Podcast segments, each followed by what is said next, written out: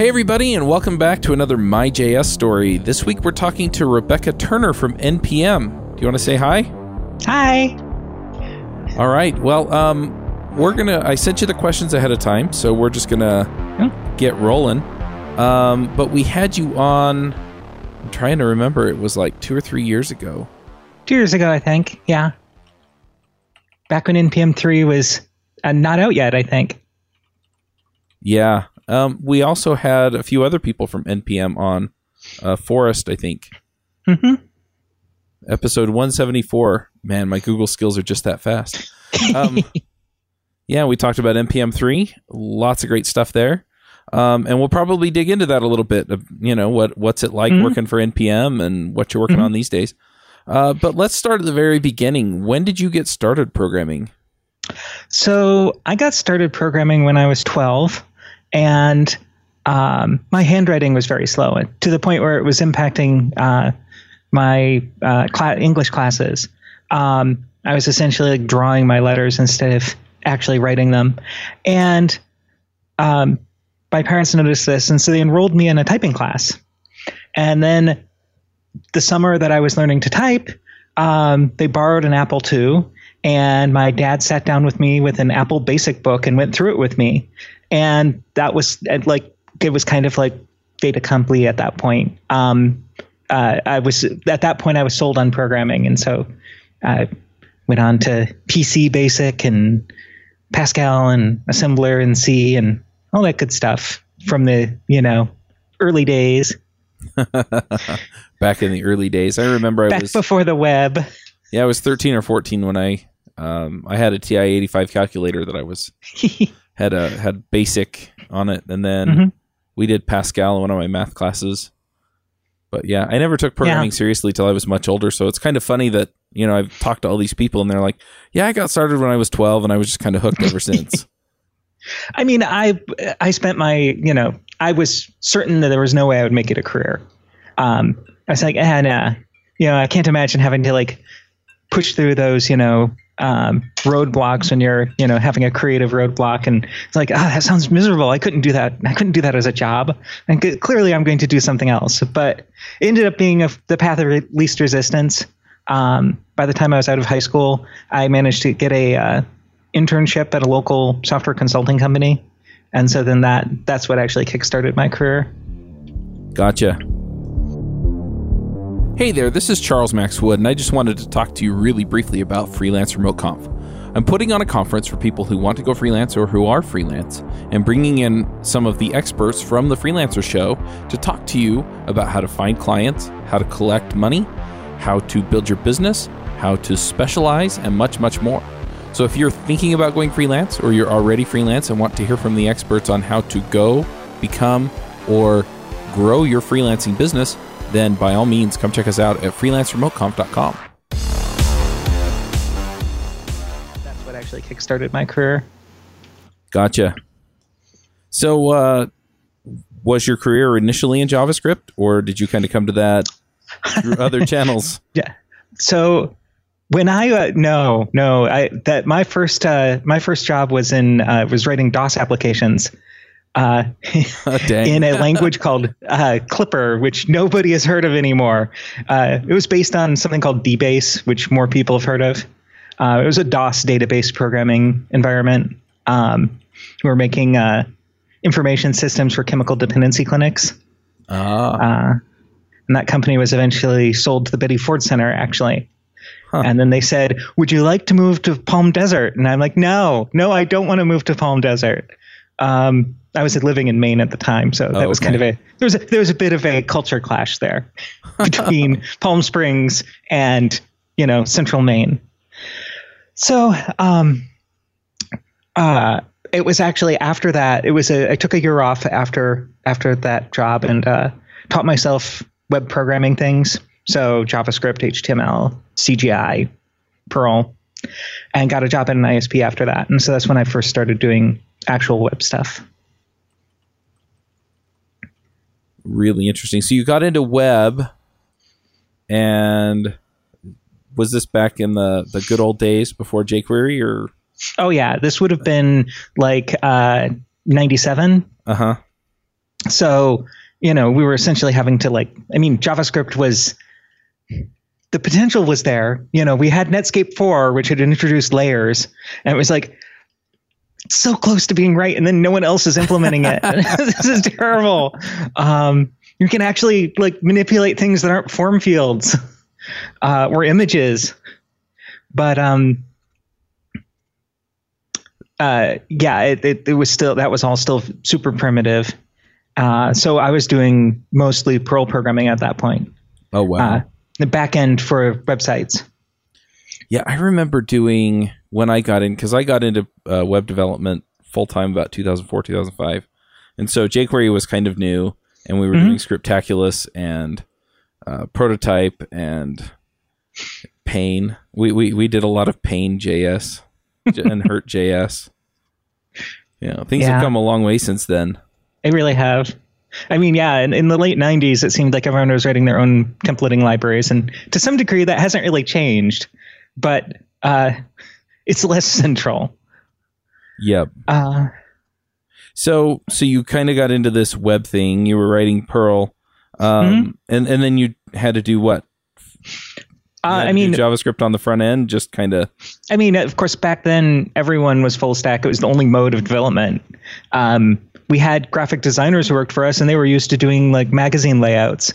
Uh-huh. Um, so they didn't know anything about HTML, or they, they were like, "Well, here's a Photoshop file," and that that, that they just wanted no further involvement at that point. Oh wow! Uh, um, and we're just starting like. Uh, at that I, at the first ISP I worked for, we there was just starting to get that. You know, we got we ended up actually hiring like front end developers there for the first time of like people who were like doing the HTML but weren't comfortable with JavaScript yet. So we still had to like you know. so I was like doing that part for them. Um, right. And like trying to put together environments that let us like build websites quickly that uh, that could integrate these workflows. And of course, that's a super awkward place to integrate a workflow mm-hmm. like, oh well, I have this static page and I need you to make it do things. Uh, but I want to be able to come back and change the layout later. And we and you know, CSS yeah. is pretty primitive. Uh, yeah, I do not, I do not have nostalgia for those times. I do not blame you. It's it's just interesting to to kind of dig into this and say, uh, at least to people who are coming in from a, a place where they're newish, you know, mm-hmm. any time within the last ten years, and have them realize, you know what, we we've come a long way. I mean, all the things that oh, we yeah. complain about now, it's it's it's in a lot of ways it's nothing compared to what we had to do before. But I mean, that's the way of technology, right? You right, know, right. They they used yeah. to have to pull the seeds out of the cotton that they picked by hand, and then um, Eli Whitney invented the cotton gin, and all of a sudden, you know, that became right. a whole lot easier and we were able to have people do more interesting more uh, powerful stuff and it's the way things always go for sure. I mean, uh, you do occasionally see people trying to valorize the past as like, well, it was simpler then. You you know, you could just it was easier to learn. It's like, ah, it really wasn't because you had to do so much more just to do anything. Like uh-huh. simple things took so much longer back then. Uh, you know, you look at like all the interactivity on a modern web app, and you could do that in 2002, mm-hmm. but basically the only people doing it were Google. Yeah. You know, you had Gmail just launching sometime around there, and it was like so much better in Google Maps, mm-hmm. uh, and they were so much better than anything anyone else was doing. And so it was like that was the promise, but no one else was there. Yeah. Well, the other thing is, is that it really, in a lot of ways, comes down to what we understand. And right. so, um, you know, as we push into the future and we get new technologies that new do different things, do new things, um, expose new ideas and expose new ways of measuring and looking. You know, we have the privacy debates these days and stuff, and right. it's it's not because we don't understand the issues. Um, in a lot of ways, it's just that the technology is so new that we don't understand all of the implications of what we're doing. Mm-hmm, and mm-hmm. so yeah, you know, it was it a simpler time? Well, in some ways, because if we had moved ahead from there, yeah, we would have understood very well what we had. Right. But the fact of the matter is, is we're moving ahead so quickly now that it's it's very hard to understand what all the impacts are until we've long moved past something. It's true. So, Yeah, I mean, I gave a uh, talk at Open Source and Feelings last year, which was essentially specifically on the whole thing of like, here's some old technology, and and that that I mean, it came out of uh, having heard someone talk about the whole thing of ah, it used to be better, and I'm like, mm. I mean, mm-hmm. on the one hand, um, these the, the, there's a lot of older technology that's now looked down on that was really solving problems for us back then. Right. And I wouldn't use it today necessarily, but that doesn't mean that it didn't have its place in history. Mm-hmm. Um, and so the, the, talk ended up being basically about what were the what were the use cases that things that are no longer no longer have that cachet. What were those use cases back when they were new? Why were we excited when those came out? You know, why why was my why is MySQL the most common uh, database used in web dev? Like when clearly Postgres is a better database. Um, there, there's some good reasons for that, right? Yep. And and most of those have to do with how it was being distributed when it first came out versus how Postgres was distributed. Postgres was a pain in the ass to set up. Still yep. kind of is, but it's not, you know, it's easy enough now that you don't really have that excuse anymore. Yeah, absolutely. And uh, open source and feelings. I, have never actually been, but Carrie mm-hmm. Miller's a friend of mine, and it just seems like a great conference to. Oh yeah. So yeah. Yeah, I'd can't say enough good things that. about. Yeah. so um, the thing that we had you on for was to talk about NPM. Do you still work for NPM Inc? I, I do. I do. Okay. Yeah. Do you want to talk a little bit about what that's like? Because, um, and then I had, I'll just preface this by saying that I had Isaac Schlueter on earlier mm-hmm. and we talked about kind of the journey through NPM, but I don't know if people really understand um, like what it's like to be part of this company that works on something that's so core to a community. And in particular, you know, Isaac's kind of the he's, he's the CEO, but he's also kind of the face of the project. Right. But the rest of you all really contribute a lot to what we use. So I'm curious, like, what what is it like to be in there, and and how did you get involved in, in the way that you are? I mean, yeah, Isaac's primary contribution at this point is TAP and uh, uh, NYC, and still mostly TAP as far as that's concerned. What do you mean by TAP? Uh, the his uh, he has a test library. Oh, okay. Called uh, uh, NodeTap, and uh, it impl- implements the Test Anything protocol, uh-huh. which is the testing framework that Perl originally developed, and so that's what like all of npm's tests are written in. Oh, okay. Um, so he that that's like his hobby project at this point. Mm-hmm. Um, he doesn't do a lot of code anymore, just because turns out being a CEO is in fact a job. No way. And yeah, I know. It turns out they have to do stuff. They're not just like sitting in their office and counting money. Um, or you know, as a startup counting bills. But yeah. um, I mean, to some degree, working at NPM is like working at any other company. Right. It's it, we're just a company. Um, but at another level, like as far as the actual work that we do, um, particularly because I work on the command line tool, which is um, directly, it's like you work on the website. It's a lot like working on any very popular website right. that a lot of people are going to be impacted by. Working on the command line tool is um, we're we're essentially shipping package software, mm-hmm. right?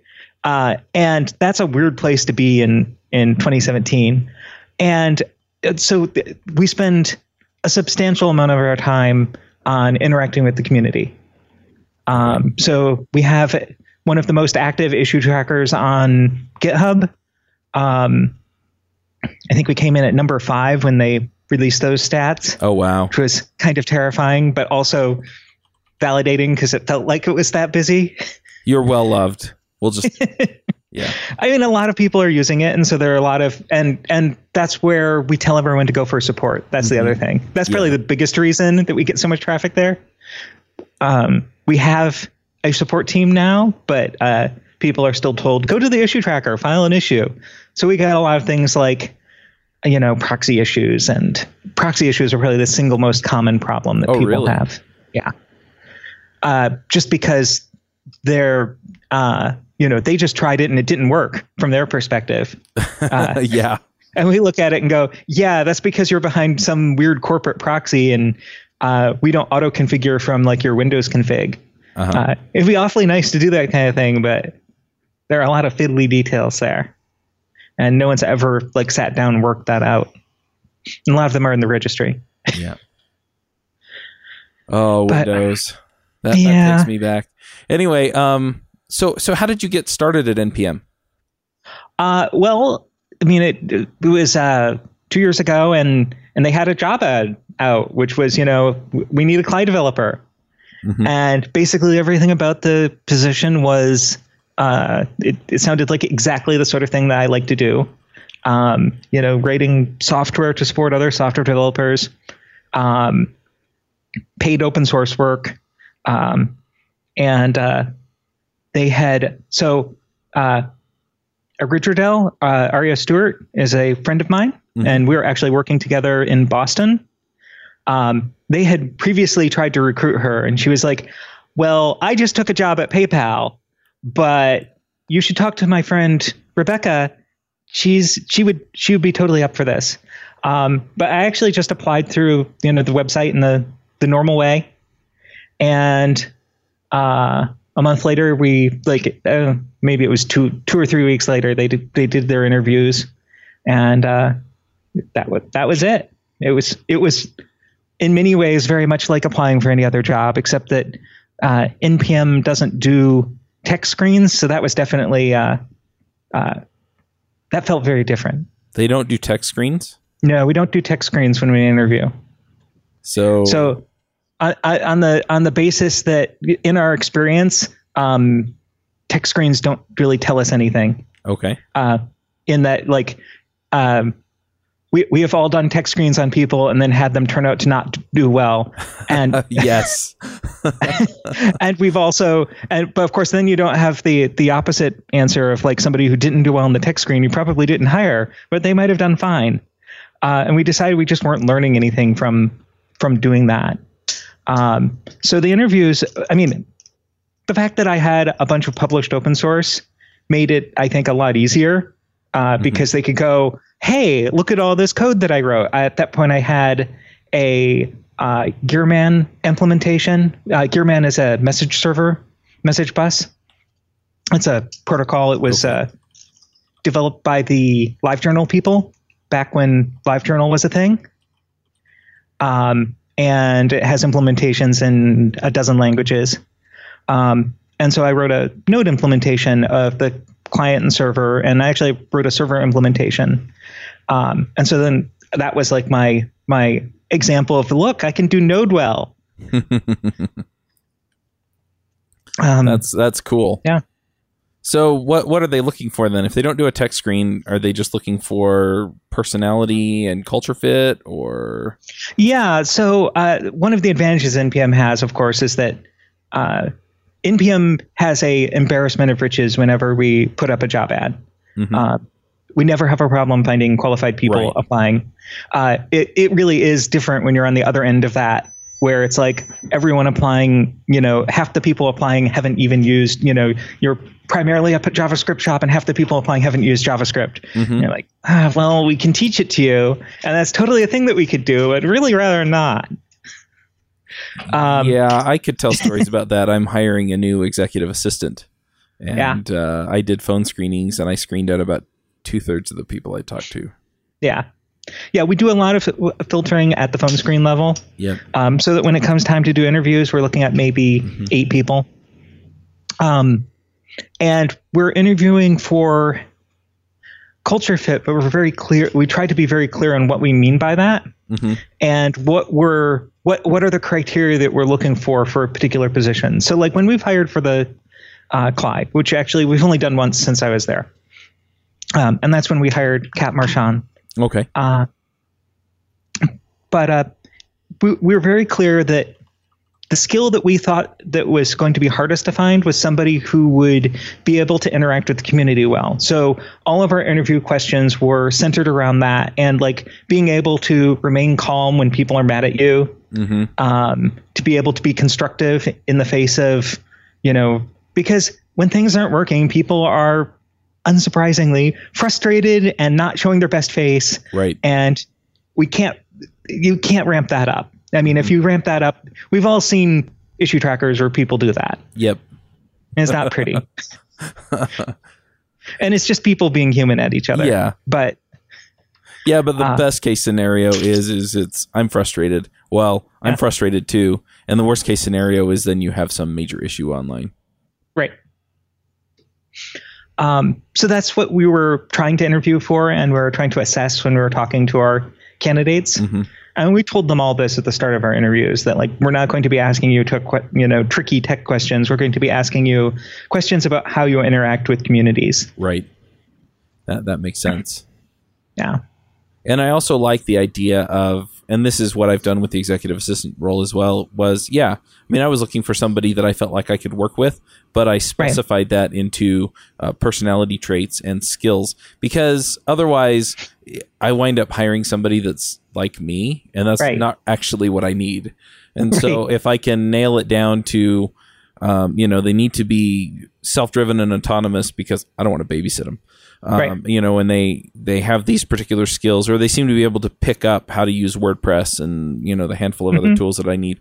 Yeah, that that's that's what I'm looking for. You know, they're detail oriented and, and and just stuff like that, rather than go off of, well, I just need an assistant.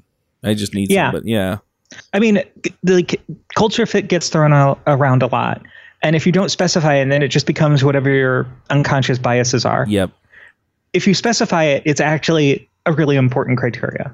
Yeah, but the other thing is, is you know, bes- putting biases aside, if Yeah. you know what you need, then you're going to Yeah, yeah. hire what you need instead of Right. Right. yeah, instead of the default whatever your setup is pushing you toward. So your personal makeup is pushing you toward. Right. So so what is it like day to day working on NPM? I mean, I'm I'm assuming people have this grandiose idea, and then when I think about it, I'm like, they're probably coding just like me. Yeah, pretty much. uh, there's it's it's really not uh, you know, it's um so we have a 2 week release cycle and that impacts uh, these days and that that impacts our our how our work goes. Okay. Um we have general uh I mean, in an ideal world, we would just work on stuff and whatever was ready when the release day came, that's what goes out in it. Right. And that's what we've always said we wanted. But in practice, you go, I'm planning to have this in the release, and then you really push to have it in the release. Um, so, and and so the release the release week we, is spent um, with much more of a focus on that. So there's like picking out existing pull requests that are ready to land, making sure those get landed, and um, and that's actually surprisingly time consuming in part because like anything that's not ready to land you have to be able to give sufficient feedback to people that they can go do it Right. um, and checking back on all of the old ones we have about 60 or 70 prs that just out outstanding at any given time um, most of which are missing tests or documentation or some other key piece and it's like well uh, and, and you know that like like I said, it sits at about that level. Um, so new ones come in and old ones go out. It's kind of so, surprises me just how high that is, but at the same time, it's it's not been going up. So I'm I'm pretty okay with that. Mhm. I mean, the rest of the time, it's it's either you're working on a feature that is that we've decided as a team is a uh, priority for the community, or we're working on a feature that's a priority for the business um, or we're fixing bugs, uh, and that's entirely based on like a judgment call of how important is this? Is this important enough to to block the feature work that we're working on? So I'm wondering, is is there a feature or a problem that you've solved that you're especially proud of? So we've fixed a uh, a really esoteric ENOENT issue um, a couple of like a month ago, and of course I brought that up, and then I'm like, and what was the details on that? I don't remember. Go look that up. um, it, it was sufficiently weird. Like that was one where it was. This had been um, outstanding for us for God, I, I, months. Um, oh right. So this this was uh, specifically about um, sometimes people would get uh, it was the cache mismatch one that uh, that was really on my mind. So so the problem was this: users were occasionally getting SHA-SUM errors when downloading tarballs from the registry, which absolutely should not be possible. um, we de- we download through a uh, uh, something called WriteStream Atomic, which uh, flushes everything out to a temporary file name, and only when it's absolutely done with the download, then it renames it over atomically to replace the existing file. Mm-hmm. Um, and uh, so there's no way that that should be able to be incomplete. And this ended up being a problem in um, npm registry client, which uh, and uh, bringing up the patch here. Ah, yes. So so they were getting these SHA-SUM errors, and what was it? And what we finally noticed was that they only happened. There, were, people would get a failure, and then it would go to a retry, and on the retry they would get the SHA-SUM error. And the SHA-SUM error, like it should never be writing a partial tarball share cache, and yet somehow it was. Oh, And- great. Yeah. And what it turned out was happening was the um, the way the error handlers were set up in uh, npm registry client, and this was not a new thing. This had been set up this way for like four years, um, but it just for whatever reason, timing issues, people were getting timeouts sometimes on their initial tarball fetch, and so most people never see those, but if Mhm. you're like behind a proxy or a slow internet connection, then you see them more. Right. So it's like, well, the Chinese users see it a lot, and then then we tell them to point. Then we point them at you know CNPM, and they're fine because that's that's a uh, registry mirror that exists Mm-hmm. behind the firewall. oh, interesting. uh, I didn't realize that. Yeah, it, it- we don't run it. It's run by um, some organization in uh, China. But yeah, they they maintain their own registry mirror behind the firewall Huh. and mirror out via Singapore. Cool. and uh, just because the firewall makes requesting stuff from the registry so slow. Um, but this was just a matter of uh, a error callback being called more than once, Mhm. and so the first time it, would call it, everything would be fine. It would call it a second time, and so the two, you know, yeah, that should never happen. It was terrible.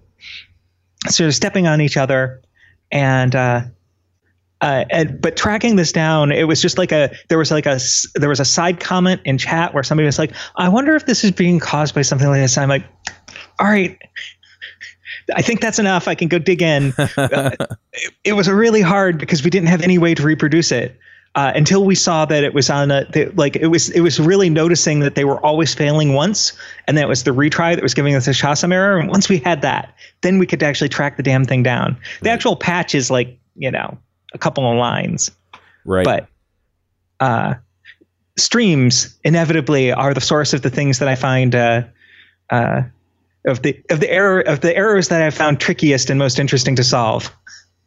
Right. So, um, the so we've we've talked about how you got started programming and how you Yeah. got into JavaScript, and we've talked a bit about npm. I'm curious, are there other things that you contribute to outside of npm? I have a bunch of like modules that I do when I'm working on my own things. Uh huh. Uh, I don't contribute to like any other major public open source projects. I just, but I have a ton of modules on uh, on npm.js. Oh, cool. Uh, we'll have to put a link to that. Yeah, yeah. I'll I'll have a shout out to one of them. So, Is one of them your favorite? uh, well, most recently I've been working on an RTF parser, uh, and RTF to HTML converter. Interestingly, there are some uh, that are already on the on the registry, but like the one I had been using, um, I ran into a problem with it. I'm like, oh, that's fine. I'll go patch it. And I go into it, and it's bundling a binary, and then is running the binary. Oh, wow. And I'm like, oh god. Nice. So, an RTF, it turns out, is, uh, I mean, any implementation is going to be incomplete because it's essentially to write it to a complete version of RTF, you have to fully simulate Microsoft Word in, in memory. Oh, is that all? Yeah, that's all. I mean, it's real easy. it's basically a bunch of editor commands. It's a, a string of editor commands that you issue to Microsoft Word, and then that gives you a document when it's done. Oh, wow. So like there are commands that take arguments that um, where the the argument is the code from the Windows header file. Mm-hmm. And I'm like, really, Microsoft? You you put that into a spec that you published? Aren't you embarrassed? But this was, you know, the 90s, so no, no, they were not embarrassed at all. nice. Nowadays, maybe the new Microsoft. Yeah, I've been spending a lot of time with the new Microsoft these days. Yeah. All right. Well, They're doing some good stuff. yeah, they are. They're doing some really interesting stuff. Uh, they keep inviting us, the JavaScript Jabber uh, Mhm. bunch. They keep inviting us out to their conferences, so we get to go. Yeah. We get to talk to cool people, and it's been a lot of fun. Yeah. All right. Well, uh, the last part of the show. Are you trying to figure out how to stay current with Ruby and Rails? I'm putting on a two day online conference called Ruby Remote Conf. You could check it out at rubyremoteconf.com. Like I said, it's a two day conference where you can come and listen to speakers and experts from all around the world talk to you about issues pertaining to Ruby and web development. We have an online Slack channel, a roundtable discussion on Zoom, and all of the talks are given over Google Hangouts. And all of the talks will be streamed to you live. Come check us out at rubyremoteconf.com. We get to go, Yeah. we get to talk to cool people, and it's been a lot of fun. Yeah. All right. Well, uh, the last part of the show, and I kind of need to get there because I have another call here in about 10 minutes, um, is the picks. So you've been on the show, you know what picks are. Um, Yep. But just to remind our listeners, uh, picks are essentially stuff that you want to shout out about. It could be c- code related or not code related. Um, so yeah, just whatever's kind of making your life happy these days. Um, what do you have for us? So the first one was that uh, RTF to HTML library that I've written. Uh, I'm pretty happy with where it's ended up. Um, um, we'll include a link in the show notes, I'm sure. Yep. Um, rather than trying to like read that out, it's a, a namespace, so it's at iarna slash RTF to HTML. Mhm. Um, next one would be so I had a, a recent Twitter discussion came out with um, some of the more obscure and depressing parts of American history, uh, and that that they aren't as wide they are, they aren't super widely known. And so I was like, ah, you know, people need to read about this stuff. So my other two are A People's History of the United States, which is a classic, um, you know, revisiting of American history by uh, Howard Zinn. Um, that instead of talking about like the history of the United States as a government, it talks about the history of the United States as a people and where we're everyday people throughout the history of the U.S. And the other related book is uh, Lies My Teachers Told Me. Uh, everything your American history textbook got wrong. So, and that's exactly what it says on the uh, in the title. All right. Um. Well, I'm going to go ahead and uh, do a couple of picks myself. Uh, the, fir- the first one is um, this is something I've had for a while, but I really, really uh, enjoy using it, and that's my iPad Pro. Um, So I'm going to put a link in for that. Um, I, I also like the Apple Pencil that doesn't come with it; you have to buy it, but um, it's really nice. And then the the keyboard cover that comes with it. When I'm on an airplane, um, I found that my laptop, which is a 15 inch MacBook Pro, is just a little bit too big to set on the seat back tray. Um, but my iPad is just the right size, and so when I'm traveling, it's nice to have. Um, it also has terrific speakers on it, so yeah, when I'm in a hotel room or something, I just let it blast out whatever I'm watching, and it's terrific. So uh, I'm I'm gonna shout out about all of those things, and I'll put links to those in the show notes as well. Um, Rebecca, if people want to follow you on Twitter or see what you're up to, what are the best places to do that? So on Twitter, I'm Rebecca ORG. Um, and uh, that's that's the best place to follow me. All right. Well, thank you for coming on the show and talking to us. It's kind of fun to see the inner workings of uh, both you and NPM. so, It was great talking to you. all right. Well, we'll go ahead and uh, wrap this one up. And um, I think we're talking to Valeri Karpov next week or on the next episode. So keep an eye out for that. All right. Thank you. Bandwidth for this segment is provided by CacheFly, the world's fastest CDN. Deliver your content fast with CacheFly. Visit C A C H E F L Y dot com to learn more.